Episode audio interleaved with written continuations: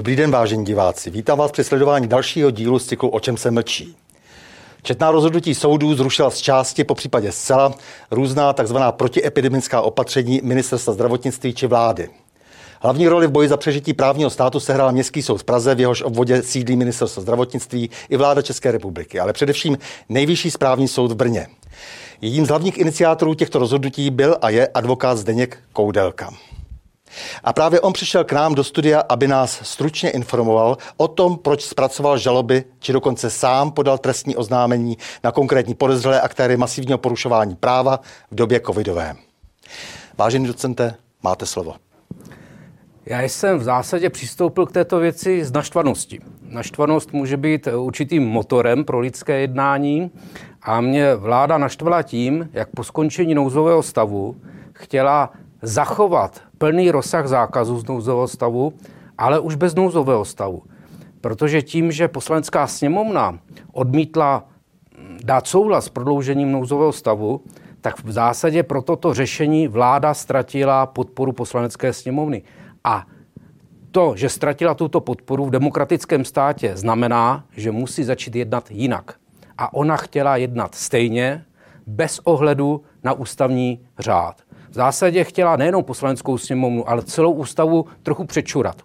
A to za cenu, že zakáže dětem chodit do školy, by ti to zákon neumožňoval, za cenu, že spousty lidem zakáže e, vykonávat jejich živnost, a tím je velmi existenčně ohrozí, i za cenu toho, že v podstatě znemožní lidem normální život, protože jít do hospody je součástí normálního života. To není žádné privilegium. Takže toto vše mě vedlo k tomu, že jsem inicioval e, žaloby, podal jsem a e, jsem velmi rád, že i nejvyšší správní soud e, přistoupil na mé hledisko a řekl, toto vláda v demokratickém státě dělat nesmí. A také mě potěšilo, že to konstatoval nejenom nejvyšší správní soud nebo městský soud v Praze, ale například Krajský soud Brně prohlásil za nezákonné rozpuštění demonstrace, které bylo rozpuštěno to shromáždění jenom proto, že jeden z řečníků mluvil proti rouškám. No kam jsme se to od roku 89 dostali? Co pak už všichni musíme papouškovat stanoviska vlády? Myslím si, že pořád je svoboda slova a svoboda projevu a každý svobodně může říct si svůj názor na roušky, na vakcinaci, na testy a tak dále.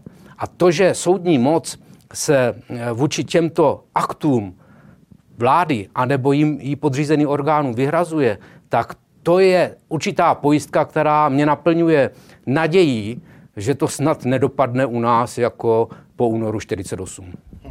Fatální propad ekonomiky, nedozírné následky pro nás, pro všechny, pro potomky. Eh, jak si myslíte, že by bylo možné přibrzdit přece jenom vládu eh, v tom šílenství, které rozpoutala?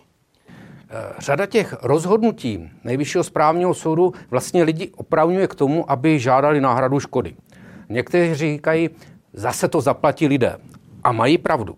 Takže chcou být takový hodní k tomu státu a říct si, byla tady určitá krize, to znamená, já tu škodu nebudu chtít uplatňovat.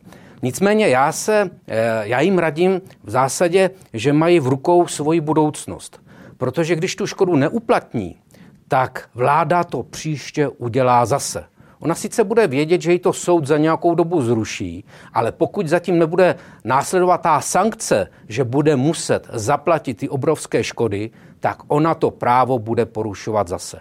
Takže já bych byl rád, aby lidé podávali náhradu škody, nejenom podnikatele za to, že nemohli otevřít třeba z hospodu, ale třeba i ti lidé, kteří jeli na tu demonstraci, která byla nezákonně rozpuštěna a zaplatili nějakou jízdenku, nebo ti organizátoři vybudovali nějaké pódium, zaplatili si zvučení, ať prostě všichni požádají o náhradu škody.